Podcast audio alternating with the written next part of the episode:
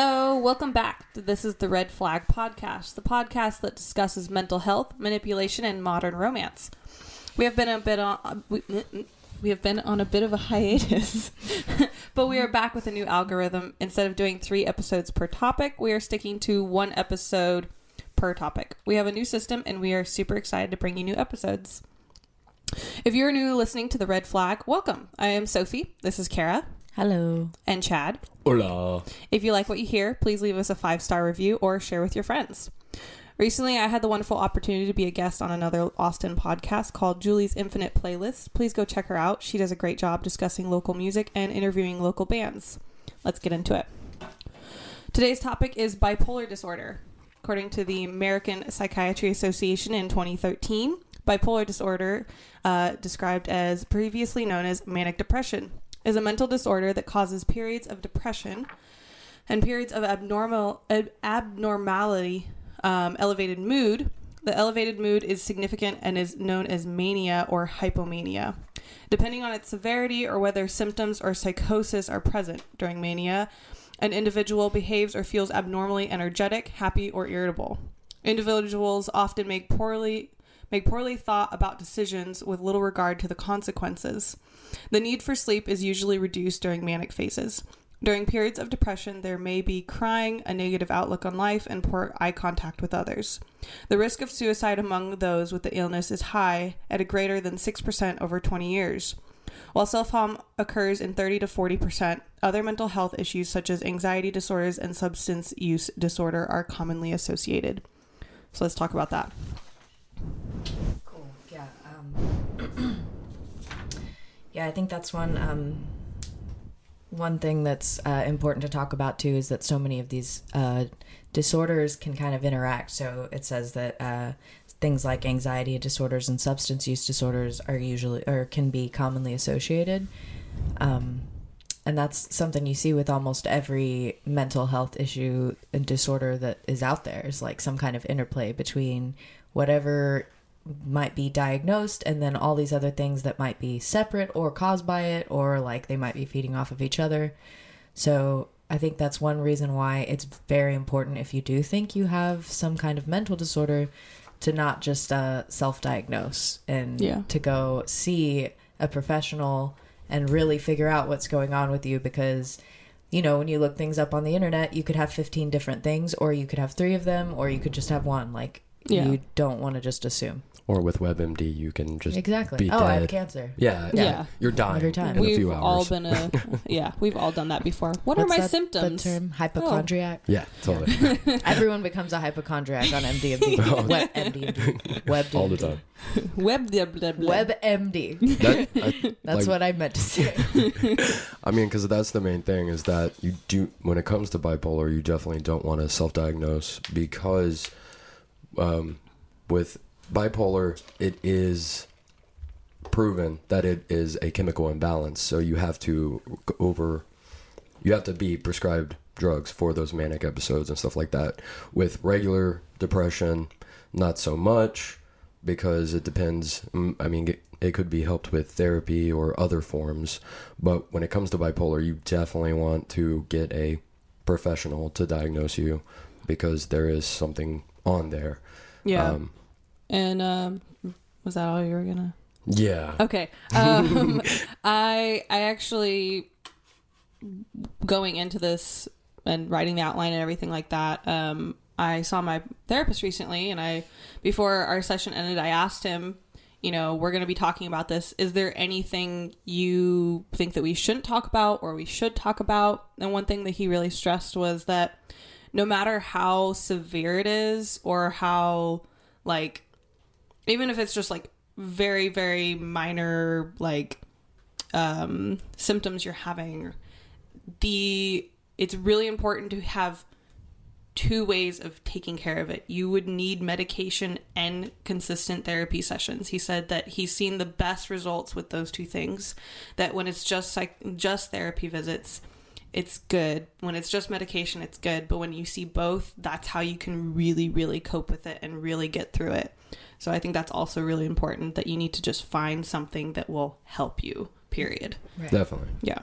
Not just something that's just going to be like, this is okay.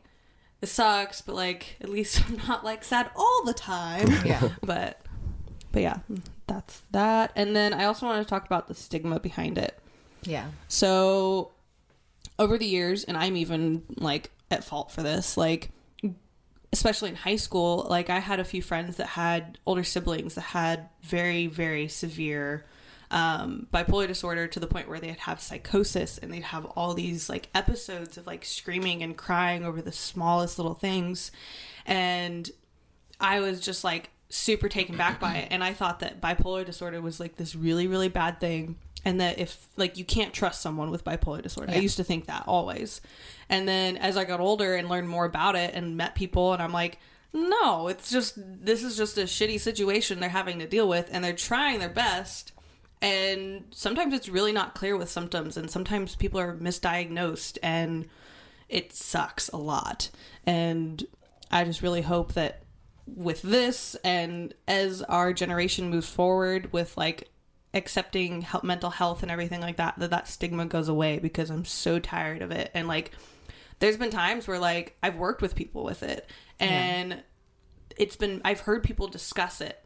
Like oh they have bipolar disorder. You need to watch out for them. And I'm like what the fuck? Like Yeah. they're a good person. Like well, and I, it's it's hard because I do understand where that impulse comes from. Uh-huh. To be careful because those like people who suffer very greatly from like the psychosis and the delusion aspect of a disease like this there is a very real risk of Yeah. them having some kind of delusion episode or just kind of going off flying off the handle and you mm-hmm. do have to be very careful of when they're in that state of mind, what Yeah. you say, how you act, and how you deal with it.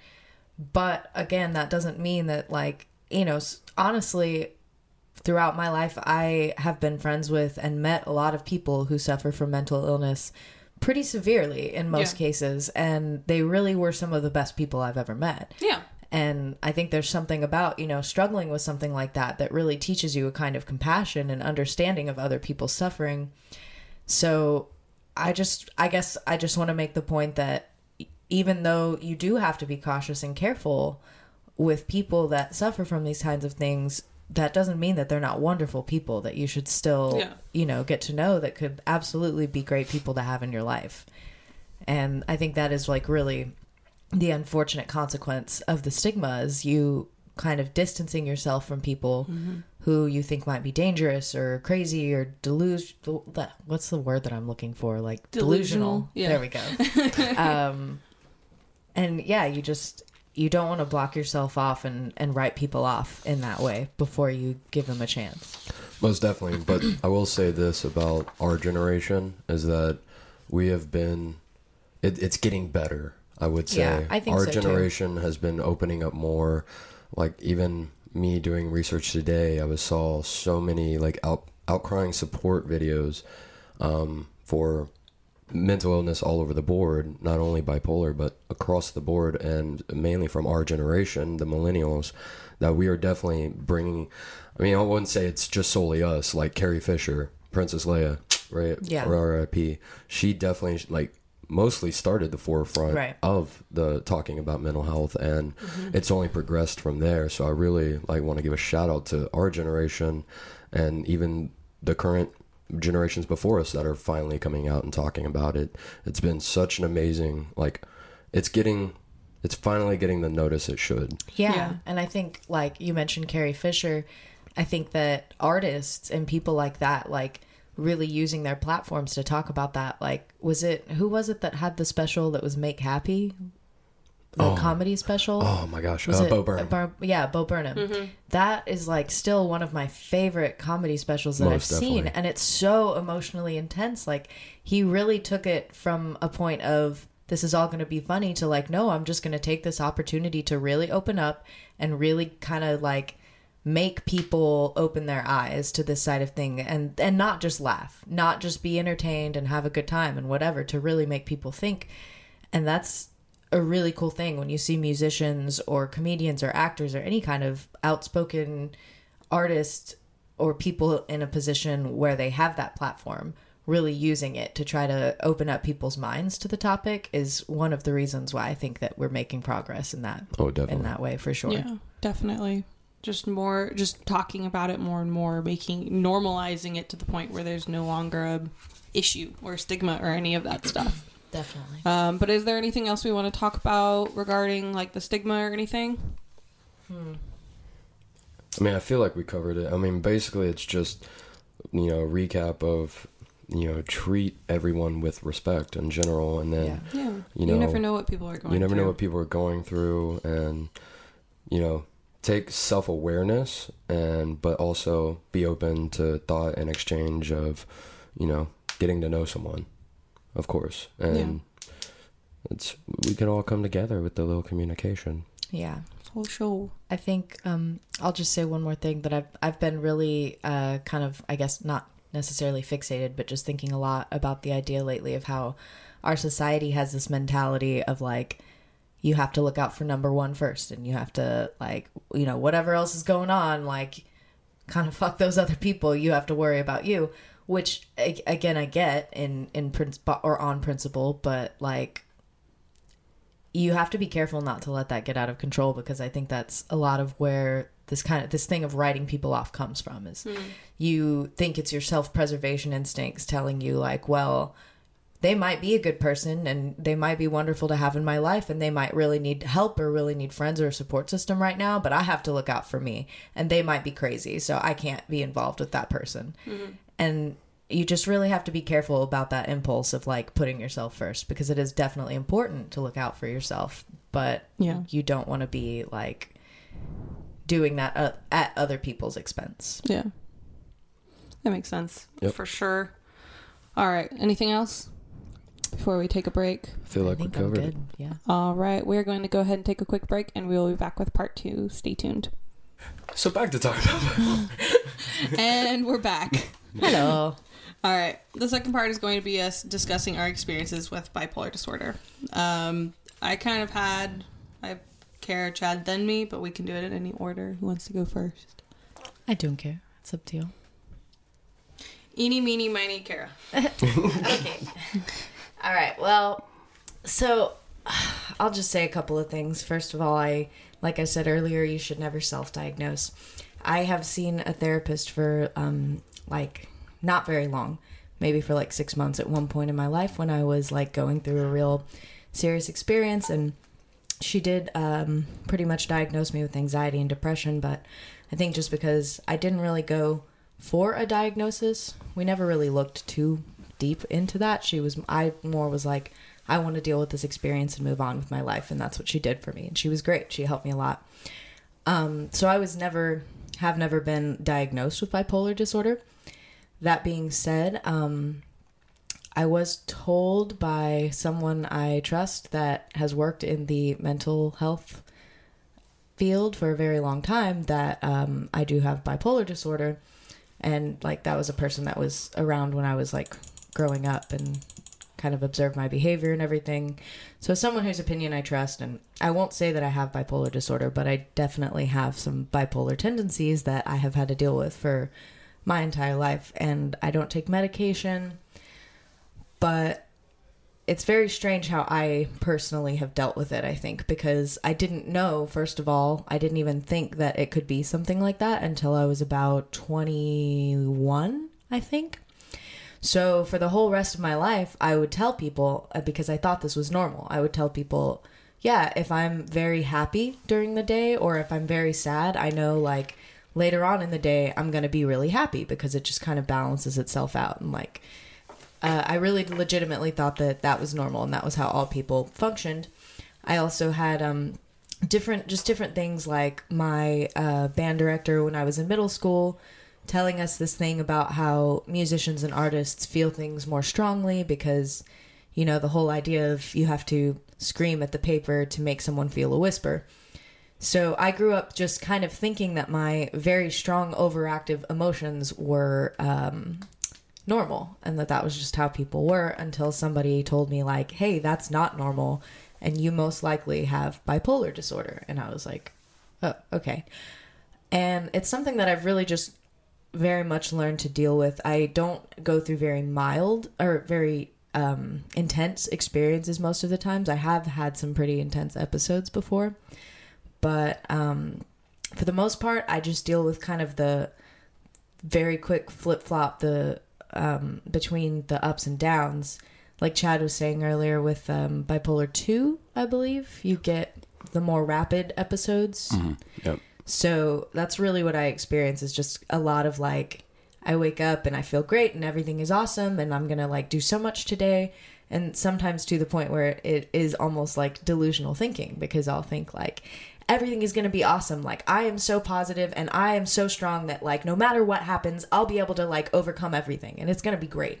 And the problem with that is that like one thing happens wrong and then you go so like one thing happens and you go, "Oh, I'm wrong and I'm just a person and I need to like stop thinking that I'm this awesome wonderful person." And then when you have the type of mental or the type of uh, mind where you're prone to these like downward spirals of thought, those kinds of thoughts of like, "Oh, I have to remember I'm not this amazing awesome person." really weirdly quickly turn from like trying to humble yourself to like beating yourself down to being like you're an asshole like everybody else sometimes like you did this and you did this and you did this and it's not to say that that happens every time but that's definitely one of the things that can flip-flop it from me being like on top of the world to like thinking i'm just the wor- worst person ever and i don't even know why anyone likes me and so that's to finish it out i guess the um probably the most intense thing I deal with that is a little bit of like a problem in my life day to day is that I already kind of have like a fear of abandonment because I have like this whole, you know, the whole daddy issues thing and my dad was never around a lot. So I have this like since I was a kid, my mom told me like straight up like you're terrified of people leaving you and I was like, "Ah, I didn't know that. I didn't mean to be." But that just kind of is how I am.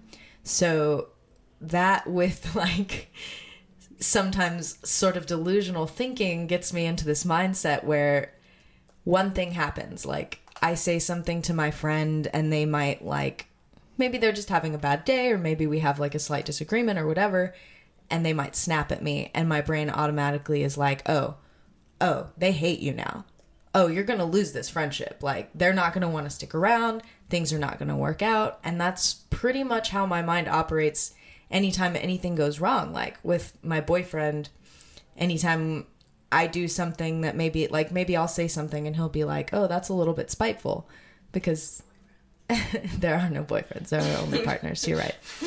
Um, I whispered that to Kera. I said, there are no boyfriends. There are only partners. But you know like occasionally i'll have those moments where ev- everybody's a little like spiteful and whatever sometimes. You just get angry and you say stupid things and he'll say something like oh that was a little bit spiteful or this and this and my brain is like oh no. Oh no. He thinks you're a terrible person now. Like you said something spiteful and he's gonna realize that like you're not just this wonderful awesome person and he doesn't like you anymore and you just ruined everything. And so i pretty much have to constantly day to day when i have those thoughts be like okay no that's ridiculous. Remember this person knows you has known you for a while. They will not most likely just up and walk out of your life because of one conversation that you have with them.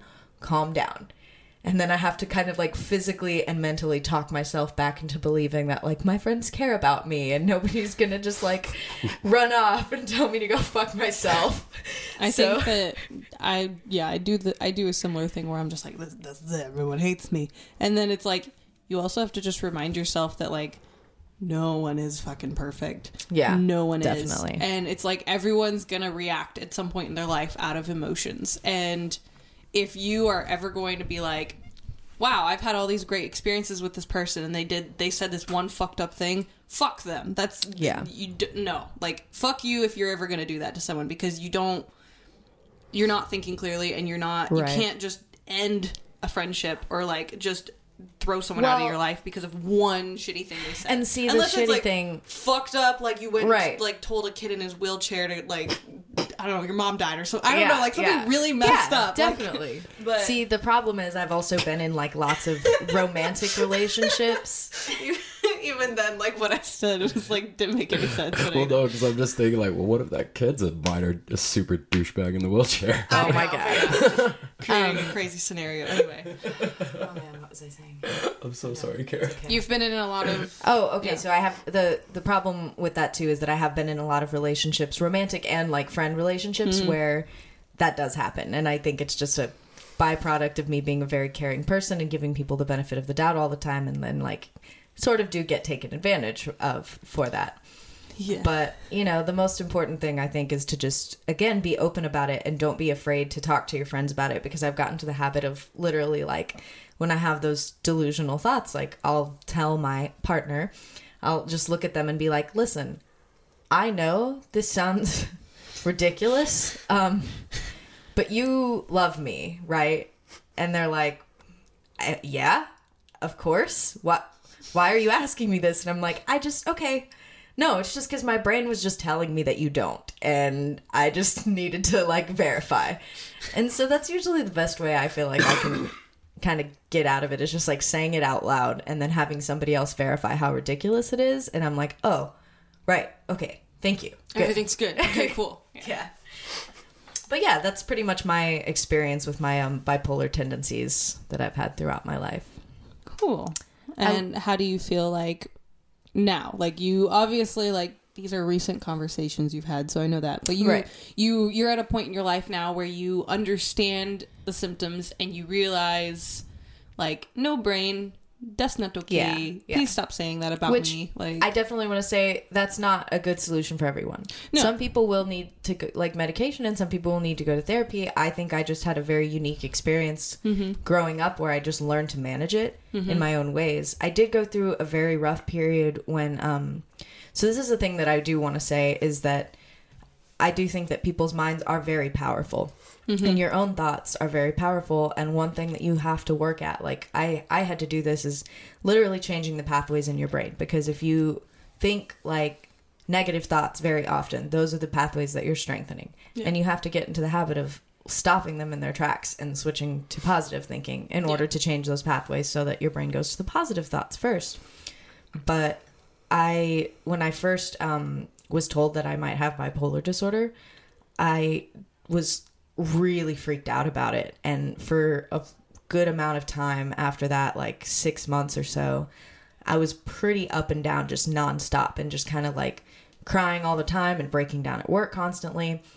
And it was because I would start to feel a little bit down and then freak out and like get down on myself because I was feeling down and then have this thought of like you're not in control of this this is just how you are and you can't do anything about it and then Yeah. that would just make things worse yeah. and it wasn't until I got to a point where one day I was like you know what no like everyone's mind is organized differently everyone's mind works differently this is the way my brain works and I have to learn how to operate in the world like this Yeah.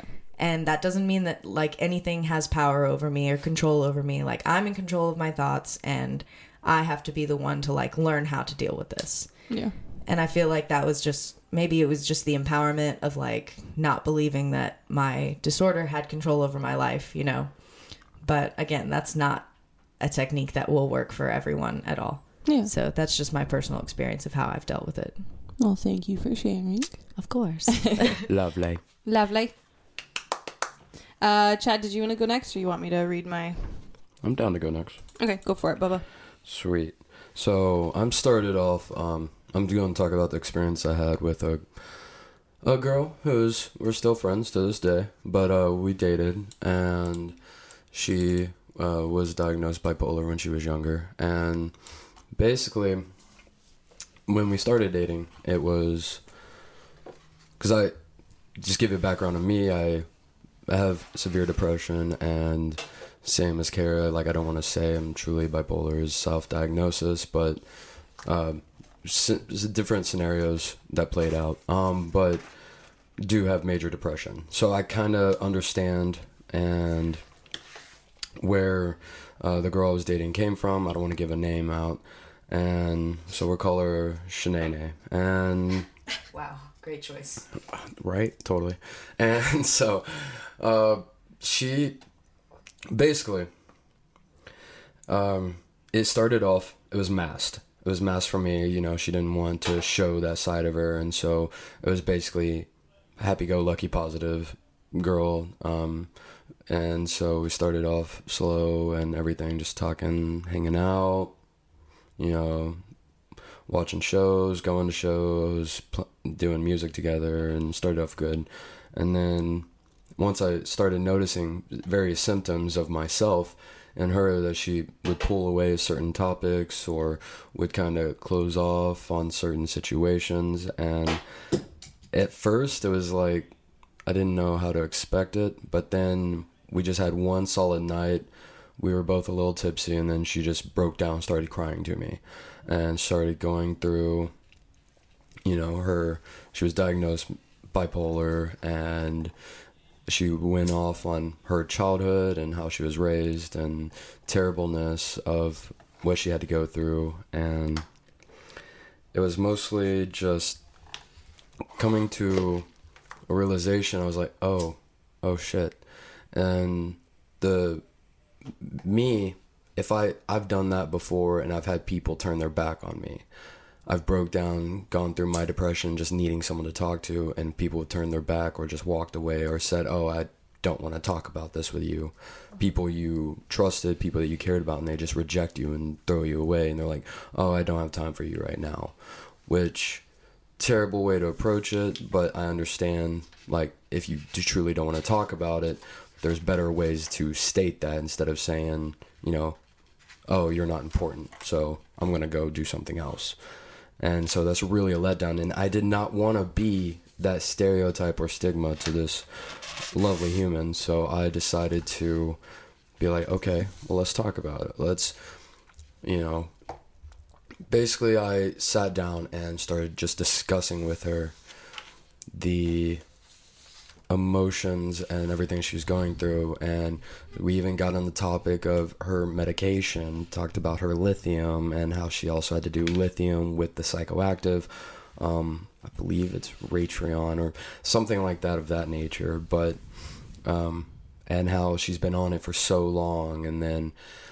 like that and just basically going over piece by piece of her entire um, upbringing history with that and then so we'd have great conversation and then i wouldn't hear from her for two weeks. And i'd be checking up on her but personally i didn't want to be come off as like you know um what's the word i'm looking for? Like nagging or anything like that mm-hmm. i suppose. So i would just approach it as hey like every two days or every three days i'd just say hey checking up on you, making sure you're good. Let me know what's up, and or you know just shoot me a text saying you're good, whatever. Just you know because I cared for this human, and then it got to a point to where two weeks, three weeks, and then she finally hit me up and it's like, please come over. And then I go over to her house and she's sitting there with a razor close to her wrist, and it's like, I need you to talk to me right now, please. And I was like, I got you. Let's sit down. Let's do it. Can I have the razor though? Can I? Just just slide it over to me. And she gave it to me and then we just talked it out. It's like those moments that we don't really but she explained to me that I was the only person that was constantly hitting her up. And she even before me hitting her up, she even tried to talk to other friends, other people, her best friend of like 10 years, and they blew her off. So, really, having me there, I'm not going to say I did anything heroic, but I just listened to her and communicated with her, and I was there for her. And you don't really know what someone's going through in that scenario or thinking, because I've I've been there myself, and it fucking sucks when you feel like some most people that have depression, most artists or anything like that, um, they don't want to be a burden on other people. Yeah, definitely. They want to be a positive light for other people while keeping it all in for themselves. And it's like their battle, so they don't want to burden other people. I mean, look at Robin Williams, prime example. Yeah. So it's mostly like just showing them that you care, that you, even if you don't end up together and you don't look at it, you look at it. You want to look at it with no expectations of anything. Just be an ear, be a hand, be open. It doesn't have to be a significant other. It could be your best friend. It could be a random stranger. How many people I, that have come up to me from my slam poetry shows saying, like, how much my depression poems spoke to them and then we would just be like all right well look you want to talk about it? I mean and they opened their hearts up to me. And so like coming from that aspect you know sometimes someone just needs to vent. And it helps not making them feel like they're crazy or they're insane that stigma that we were talking about earlier just being an open an open ear. And if you feel like if you feel like you don't want to waste your time with that or you know there's other ways to approach it i'm not going to say i know the best ones but someone will be like hey man i honestly like uh, this is a really deep conversation and i would love to talk about it with you. I'm not in the right mental state right now to comprehend what you're going through but i would love to catch up with you. Like can we do this tomorrow over coffee or something? Or i definitely i am here for you but at this moment in time i'm not in the mental state to handle um, this type of conversation. No disrespect or anything like that.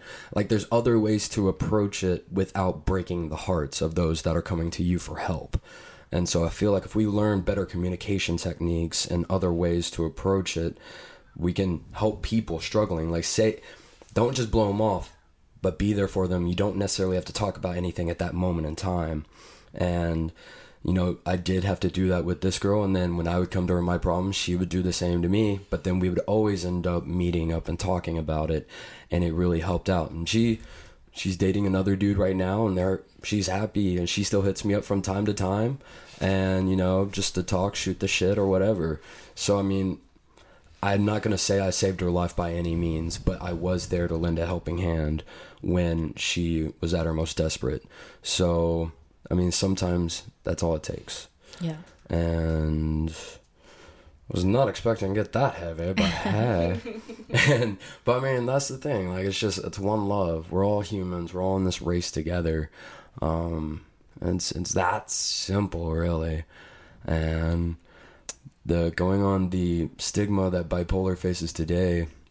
I saw a great video by Hannah Hart. Um, on YouTube. I love her. She is one of my idols. I love her. The I drunk have kitchen. a. I used to watch her when she first started, like when she first had her grilled cheese video, like whatever. Can't remember what year where that was. I went and visited or went and saw her when she came to Austin, and I brought her my ukulele because she plays ukulele and also speaks Japanese. Nice. That's me. Um, and I brought her my yellow ukulele, and I was like, "Will you please sign this?" And she was so excited, she drew a banana on it, Nice. and I still have the ukulele. Oh my god, side note, but like you guys know Koko, the gorilla, right? Yeah, yeah. Okay, so me and Tyson were watching videos of her earlier and is it her? Yeah. It is, She right? does like That's what I sign thought. I language thought and for everything. sure, Yeah. Okay, so she was talking to the woman who like talk taught her sign language and mm-hmm. basically she threw her food on the ground and she's like, I'm done. And the lady's like, You're not done, pick that up. And she's like, No, gorilla done. And she's like getting up on the counter and the, the girl is basically like, Hey, see this banana, like look, if you you can have this banana after you help me pick the stuff up that you like threw all over the floor. And go go like looks at her and looks at the banana and she goes, Fake. And the lady's like, "No, it's a real banana. It's not a fake banana." And I was just like, "Oh my, that's such a like." Uh, that's so cute. She's amazing. When we were watching videos earlier, and it was like she's literally like a small child. Yeah. you can have this candy. That's not real candy. Oh my god. Yeah, but the Sorry, that was no, very I, unrelated. I, I love it though. No, but the the the the Hannah video, she it was amazing because it was silent. Mm. And all it had was text going on. It was like individual thoughts of her brain, and she was like, um, "My depression in 2 mm. minutes." That was the, like I think the title of the video. But basically, it walked to her. It's like I want to get up, but it just showed her face and like her thinking about the day, looking depressed, and then it would do close-ups of her hands and shit. I need to do the dishes. I need to take out the trash. I want to get up. I want to do all these things. But my depression is telling me no. And like she went through all this stuff and it was no words. It was just like a light, subtle music. And it was like really powerful. Yeah. And most YouTube videos, they come with a lot of flack. But I looked at all the comments on hers and it was just outreaching support and love and beauty. And like, I was like, oh, this is amazing. Finally, like a video that's not getting any real hate on there because I didn't see one negative comment on that I scrolled through. And I was like, this is awesome. And I think on on that note, and on the note of you, like earlier, you said people who are artists, especially, have a tendency to think they need to keep it in and be strong for other people. As important as you might think that is, I think that there's a real strength in being able to admit that you have something going on and being able True. to like break down in front of somebody and talk about it, or do something like that and broadcast, you know, your like life and your depression symptoms on the internet because you know people will connect with it. I just I don't want I, I don't think people should see that as weak. I think there's too much of that in our culture of thinking that opening up about emotions and telling people that you need help is weak, and it's not. It's True. definitely strength. It's not weak at all. I I didn't open up until I started writing and performing Yeah. slam poetry. And then after I found that and then started talking with people, now I'm like an open book when it comes to that stuff. So I definitely wholeheartedly Yeah. agree. Like it's it's weaker. I don't know. I don't want to say that either. No, because that's negative. But it is more exactly what you said. More strength to, To showcase it, it. and Yeah. open it than it takes to hold it in. Yeah. And you never ultimately holding it in does not help. Like in my personal experience, at least, anytime I've ever done that, I just end up blowing up and freaking out and losing my shit one day. And then inevitably somebody is like, hey, calm down. It's all right. Like, we're here for you. You can talk to me. And I'm just Yeah. like, I'm stupid. I could have talked to you about this all along. I don't know what I was doing. Like, Yeah, true story. Yeah, I feel that. All right, are we are we all good? You want me? thank to go Thank you for sharing, Chad. Thank you for sharing. Yeah, of course. Um, yeah, I feel like we're good. Okay. Okay. All right. So this, I am reading an interview I had with a young man um, that I know. He's actually a, a fan of the Red Flag. He's very supportive of the show. Um, he's a really sweet kid, and I actually this was over um, instant messenger. This isn't like a phone call or a recording. Um, so I'm going to be reading off of what he said. This is not a direct. I mean, it's technically like a direct rip from the conversation that we had. Or do you- Um, do you but want it's me to- also Sorry. Uh, do you want me to read Ben's part? And you get be the don't interviewer? say his name. Fuck. We can cut it out. I'm so sorry. Can you write down? Uh, let's see what time we're at right now. Is that like thirty-seven minutes? Yeah, I'm so sorry. It's Uh, okay. Yeah, just write that down. Oh my God, Chad. I'm so sorry. it's okay. All right, Um, no, it's okay. I'll read it because Okay. um, there's only like a few parts that are actually me saying anything. Gotcha. Um, majority of this conversation is going to be the gentleman that I interviewed talking, um, and most of it the in in between was like me asking questions. Um, but I just kind of cut those out because it it still flows together. Can we Um, just, for the sake of continuity, call him Scuba Steve? Yeah, Scuba Steve. Um, and then anyway, um, yes. I think that's obscure enough. Yeah, absolutely, Scuba Steve. Um, but also, I just want to note that a lot of this, most of it's directly what he said, but like the important parts are directly what he said. But there are some like verbiage that I changed, um, grammar stuff I changed, things that I just kind of shortened a little bit. Um, used different verbiage here and there, um, but all of it is exactly what happened and what he was trying to get his point across to. And I've also spoken to him. I asked him, and he said he doesn't care like what's like he said i'm an open book like whatever you Okay. use it's totally fine Yeah. um so anyway here we go so scooby steve i got diagnosed with depression when i was 14 but around 16 i was re-diagnosed with bipolar slash depression when my psychiatrist diagnosed my mom as well at first i didn't know what to think i was 14 and didn't quite understand everything going through my head all I knew is that my mom felt the same, and all her random meltdowns in the past made sense to me. I remember seeing her absolutely destroyed because we ran out of napkins, and I thought it was so weird, but when I was diagnosed, it started to sink in. It was hard for me to see this when my mom was in her late 30s, and I started to realize that I would probably struggle for the rest of my life. After I was diagnosed, my psychiatrist didn't really do much for me as far as support. We'd go sit in his office for 10 minutes tops and leave. He just prescribed me medication. My mom was my only real support. Other than her, I really didn't have many people who actually understood. I had friends who tried, but it's impossible to describe to someone how you're feeling, especially when you're feeling it right then.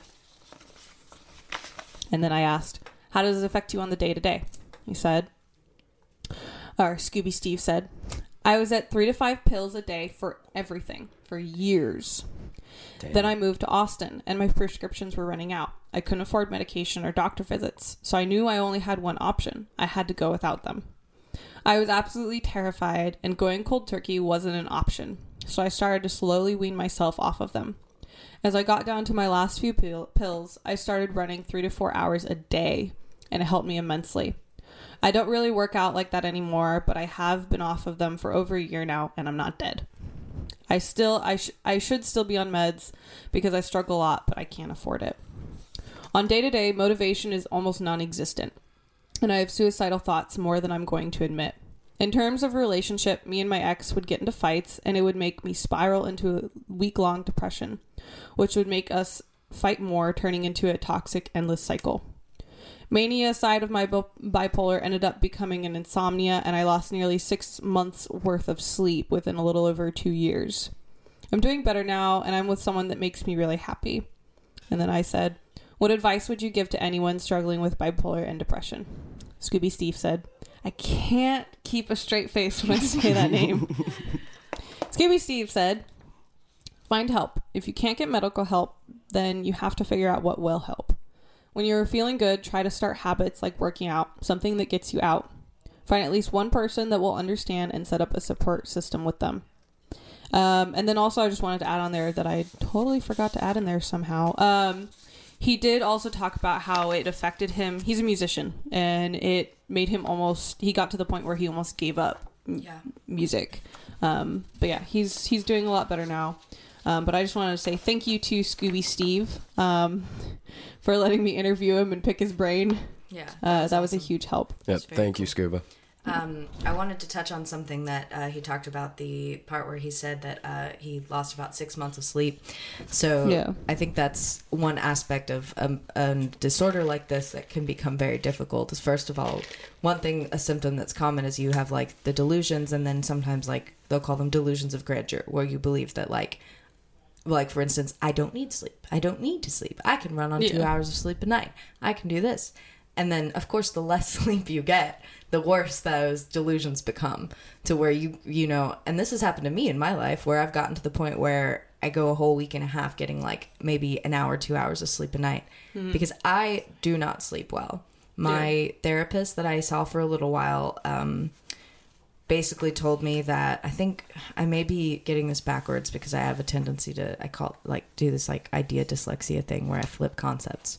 But um I believe she said uh depression wakes you up, anxiety keeps you from falling asleep. So I have dealt with that a lot. Like I my whole life since I was a kid, I take sometimes three to five hours to fall asleep. Sometimes I'll literally lay there the whole night and I just cannot fall asleep. And I'll close my eyes and I'll take deep breaths and I'll try to like do little mind things to like put myself to sleep. And sometimes nothing will work. And so that's something that I have really struggled with personally. Ah, and I think it's um, very common, but I just did a sorry my password just did a quick a quick google search and yeah um it is so bipolar disorder affects sleep in a lot of ways one of them being insomnia another one being hypersomnia Yeah. which is when you sleep too much and that can almost be worse because when you get like you destroy your circadian rhythms when you get to sleep too much Is there a source on there? I just like to put the it's source. uh webmd okay. uh, and so then the next one is uh, from Bipolar Lives, which I guess is a. This is just like the top Google results, but they were actually really good. So this next one is an article on a website called Bipolar Lives, and the quote just says, uh, "During manic episodes, it's common to feel a decreased need for sleep or suffer from insomnia, but." Bipolar disorder and insomnia and the associated sleep loss isn't just a symptom of mania. the reduced sleep can also trigger manic episodes and is a good predictor of the onset of mania. So you can feel the decreased need for sleep or actually have insomnia, which are two different things, very different. And then, um, like it, the thing said, it's not just a symptom; it's also a trigger and can be a good predictor of when you might be having an onset onset of a manic episode. So I just wanted to point out that if you're starting to feel that thing of like, I don't need to sleep, I can do this, I can do this, that may be one of the signs that you could look for to think like, okay, maybe I need to look at this and really think about what I'm doing, and maybe I just need to try to make myself go to sleep and Yeah. figure something out here. But yeah, that was something in there that like really grabbed my attention because I've dealt with that a lot as well. Yeah. Yeah, for sure. I even tried doing like the natural remedies like melatonin. And, Yeah. Like I tried everything. and Which still, okay, I actually um, listened to a podcast, and I can't remember the guy's name, but it was a Joe Rogan podcast, and he has medical professionals on his podcast pretty often. And the guy um, said that it's been shown now that melatonin doesn't actually uh, doesn't do shit. help you fall Yeah. asleep. It might help you stay asleep better. I think what it does is it releases. Um, oh, what's that? I, I know it. Yeah, it releases the chemical thing that is supposed to make well, you. okay, yeah, because melatonin, I guess, is the chemical that's supposed to help make you chemical. sleepy. Yeah. and so it's kind of like a an attempt to restructure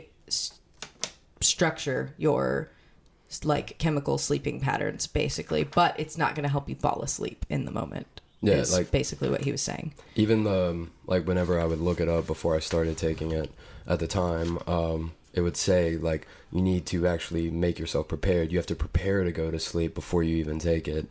right Like you have to be right there, ready to go to bed before you even take it, because it exactly what it is. It's to help push the effort to go to sleep, but it will not actually make you fall asleep. yeah And even then, I would do that, and it still would not do Didn't- shit yeah. for me. So I was I like, feel like I do. s- I, if I can fall asleep, if I take a melatonin, I do sleep through the night a little bit better. yeah, but it ultimately doesn't help me fall asleep. My mom takes Ambien because she has like legitimate insomnia and she gets Ambien prescribed.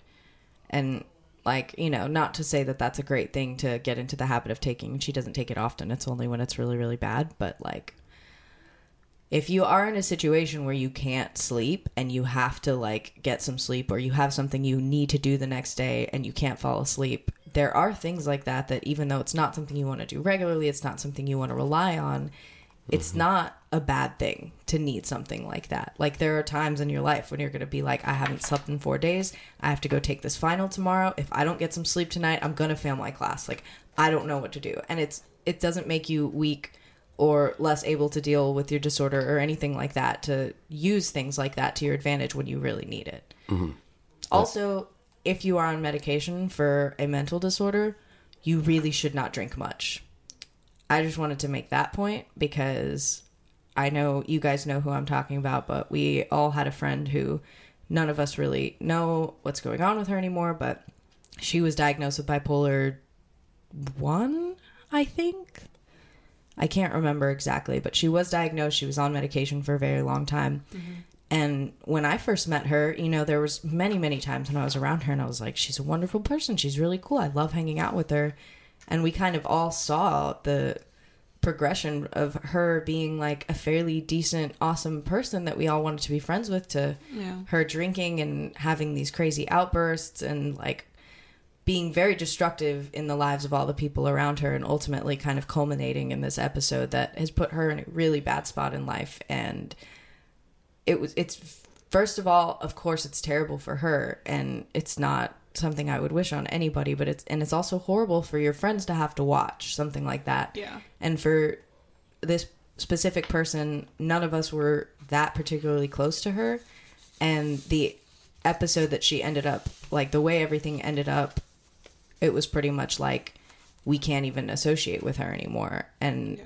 not necessarily because she's just a terrible person, but it was just that she really was that destructive in everyone's Yeah. life around us. And the main reason that that happened is that she would drink and she would do other drugs. And she was on daily medication for bipolar disorder. But if you don't know this if you take psychiatric medication and you're drinking alcohol can basically cancel out your medication.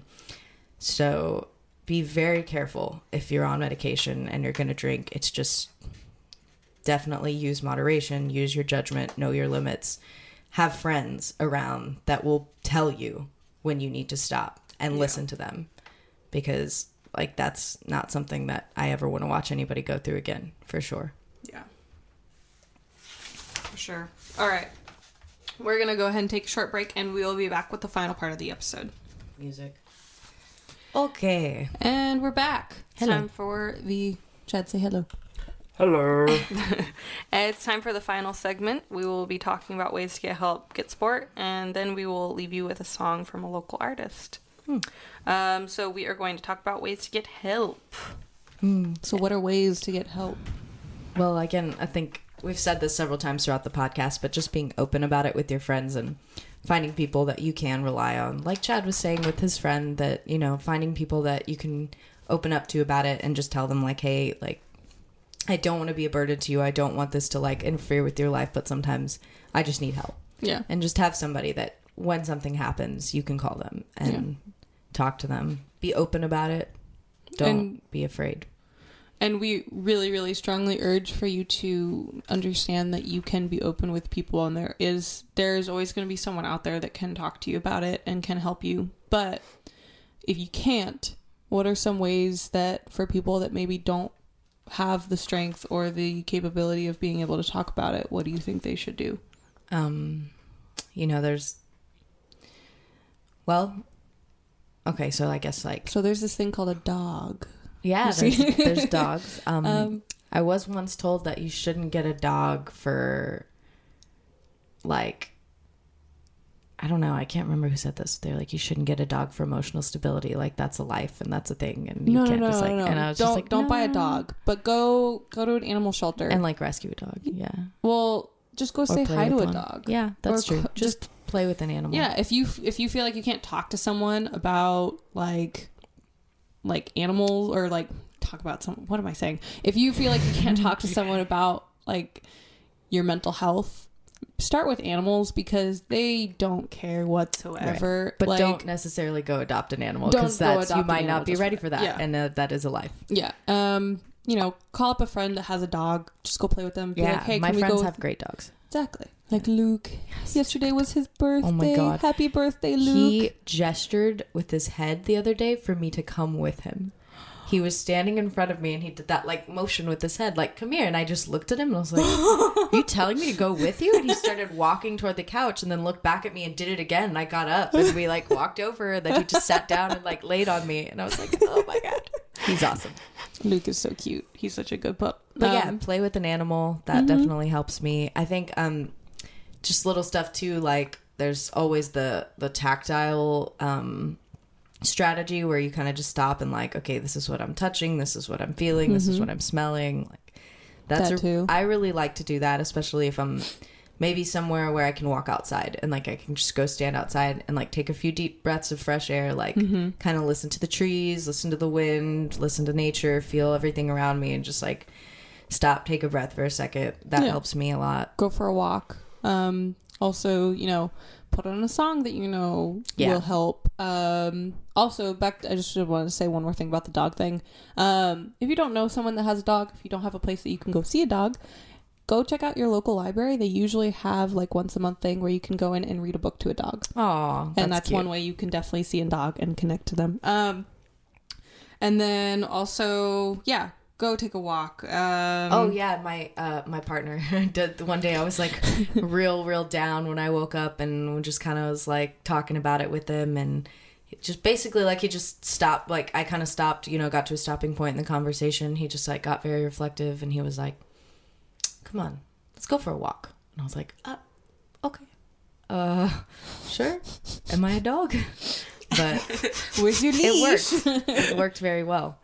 Also, um, I think I was I kind of mentioned this earlier a little bit, but some I guess you could call it like a verification of reality. Like when you're in a moment where you're starting to really freak yourself out or have or get sucked into those thoughts, um, it can really really help me personally to just talk to somebody I trust and tell them like, hey. This is the thought I'm having. What do you think of that? And kind of Yeah. just have them be like, that's not true this is what the truth is this is what reality is around you like Yeah. just you know don't get sucked into that And also, like, if you're having like dark thoughts or something like that, um, don't make like the things that you can use to self harm or hurt yourself in any way like necessarily accessible. Um, like this is kind of really personal, but like one thing for me is back when I was younger, um, I would self harm, and one thing that I used was razor blades and um, like needles and stuff like that. And I recently had gone through a really bad um, like spiral of depression and everything like that. And I was having a really hard time because I have, you know, my razor that I use to shave my legs on the top has like just one single razor blade used for like detailing. It's a men's razor to detail your beard. Yeah. But there was one thing that I kept talking to my therapist. I said I ke- I keep on having these thoughts and I keep on being like in the back of my mind, you know, there's that razor blade. I could use that. Like Yeah. and he was like, "Well, then use a different razor. Like get rid of it. Like stop making it an accessible thing." And I think that is something really important as well to think about. Like if you have something like that, get rid of it. Yeah. Like you don't need that. You don't need that haunting thought in the back of your head. It's not good to have. I kind of had to do the same thing because I, I used to use like safety pins mm-hmm. and I would just have so many safety pins all the time because I mm-hmm. was like, I just, it just, it literally made me feel a sense of security to like just have a safety pin in my pocket and like know that I had it. And I had to just pretty much like, it sounds really weird, but just like not buy any safety pins for a Yeah. while. Like I just can't have those around because I I do I have that thought in the back of my mind like oh it's there. I could use it if I wanted to. And yeah you don't want to make it easier for yourself to have those thoughts definitely. Exactly. And um and then as far as support groups go, um, you know, find people that you can talk to about this stuff. And um if you can't afford a therapist, they can get kind of expensive. Um you know, there's lots of great places that will have support groups too. Like mm-hmm. I I'm not particularly religious so I'm not sure that I would go for this but churches mm-hmm. often have very good and I'm assuming free um group programs. And then mm-hmm. you know even if it just like find just a random one whatever it is. Like even if it may not be specific to the issue that you have. Maybe it's just like a support group for depression and you're bipolar or it's a support group for people who have PTSD and just even if you can't find one that's exactly dealing with what you're dealing with just going and being around people who are willing to really like peel back and open up and talk about some really dark deep shit yeah. just being around people who are willing to give you because I think there's a certain amount of um of like trust whenever you share something with someone like that and when they open up about themselves to you it somehow tells you instinctively that they trusted you with that so you can trust them. So i think that's why it's it's just sharing just being around people who are sharing sometimes can help. It's yeah, it's similar to almost identical to like group therapy. Like, Right. it's yeah. just do a quick google search. I'm sure there's There's was- something out there. Um, and and is there anything else, Chad? Did you want to add anything? I mean, basically, y'all covered it all. Like, for me, Mm-hmm. my main support system are my friends and the talking to them. Like, I have really, to me, my the most amazing people in my life that I can talk to and share stuff with. And I know not to and I think like that. Like I never want to be a burden on anyone. So there's like some people who I will go and I'll talk to about some certain things, or other people I'll go to and talk about certain things, and then that have been through similar experiences, mm-hmm. so they will understand where I'm coming from. That way, I'm not springing anything really new on someone where they don't know how to handle it, or they'll be like weirded out by it. So I, for me, it's just it's for me it's easier to make um, friends of all backgrounds and but i know that's not the case for everyone. And i will say when it comes to like pets and stuff like think about it a lot. Definitely go play with other people's pets and then when you feel like you're out of place like me i'm a dog person but also there has been scientific studies um, done that cats can reduce stress a lot just because of their the different pheromones that they release, and cats are also easily more to take care of than a, a Yeah. pup a puppers. More easy to take care of. Yes. More easy. I just Indeed. think I just I started laughing because I started thinking about that video of that guy where he's like, "Whatever, I've had a long stressful day. I like to come home and pet my dog," and he like starts petting his little chihuahua and it's like biting him and like. oh my god, Oh my god, that video is that awesome. video is the best. And then he Um, just keeps petting it. and petting it. oh, okay. Another random side note. Yeah. Um, you. So John Mayer, I was about mm-hmm. to say you guys know John Mayer, right? And I was That like, new oh my video? God, what's wrong with me? Yes, he That put new out video? a new, a new Oh my music video, God. and like it's so. I'll have to It's show a- it to you later. It's amazing, amazing. but it's like the most. Just terrible quality B-roll, like green screens, like some dude just like filmed his audition, and it starts out and it's it says um, John Mayer, like the mayor, like John Mayer, and he opens up and it's him standing in front of this like green screen shot with like whatever background behind him, and he's like, "Hi, I'm John Mayer, and I'm ready to be a star." Oh my god! The whole video is just him like cheesy dancing and like very weird. It's so funny. They go on the idea like the budget that he the record label couldn't afford to do the music video. Yeah, So yeah. he went to a bar mitzvah video company, a wedding and bar mitzvah video company to make the music video for him. It's Oh really my funny. god! and it is so great. And I- so after watching that, uh, you guys know that show Hot Ones that's on YouTube. Yes. No. Where they so they have like varying degrees of hot sauce. They start at the Oh, lowest one and then they go yeah. I'm, So- okay, have you watched the one with Post Malone? oh god, No, I yes. want to though. fucking John Mayer was on an episode and he just cracked me up because first of all he deals with it very well. He's very humble and like personable and He's like very chill, super cool guy. But like every time he would he gets to the really really hot ones and he starts to like really feel it. It's so funny because he'll like take a bite and he goes, "Hmm, I see. Okay, all right." I understand. Like everyone, he's just like, I get it. Okay, okay, I'm here. Like, I respect you.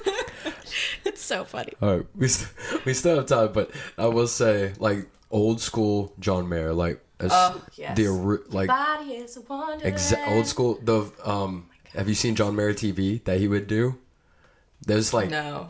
early 2000s like john mayer just got big and before his shows he had john mayer tv and this is why I, i've always loved john mayer i don't care what anyone says he would dress up in a bear suit go to the parking lot of his shows where people are waiting and then just talk major shit about himself. He's like, "Oh, y'all here to see that douche John Mayer play his songs? Oh yeah, I bet you his Oh, body is a wonderland." Oh, and he would just God. go. oh my god! and I was like, it was that was the most awesome and like greatest thing He ever. cracks me up as a person. and no one would ever know it was him until that episode of John Mayer TV would come out. dude.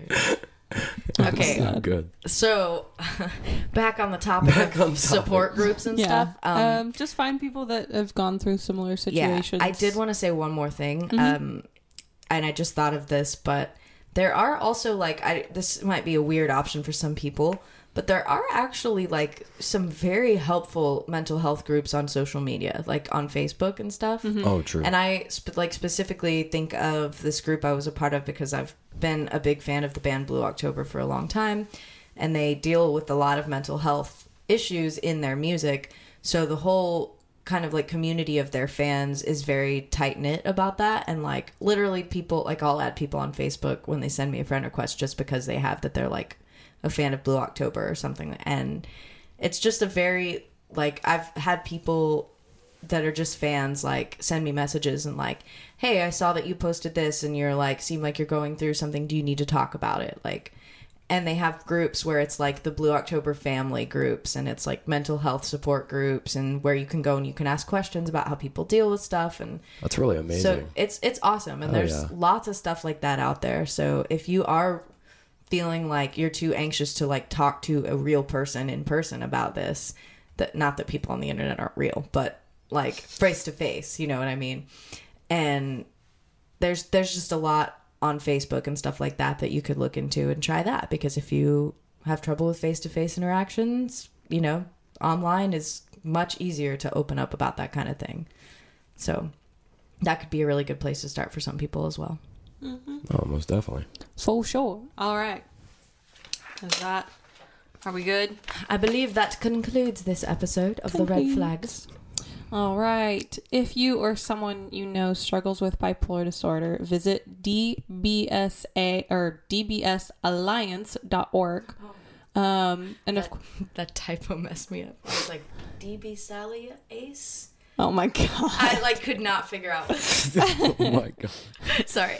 and of course, as always, if you are suicidal or know someone that is, call the suicide prevention hotline 1 273 8255. 1 800 273 8255.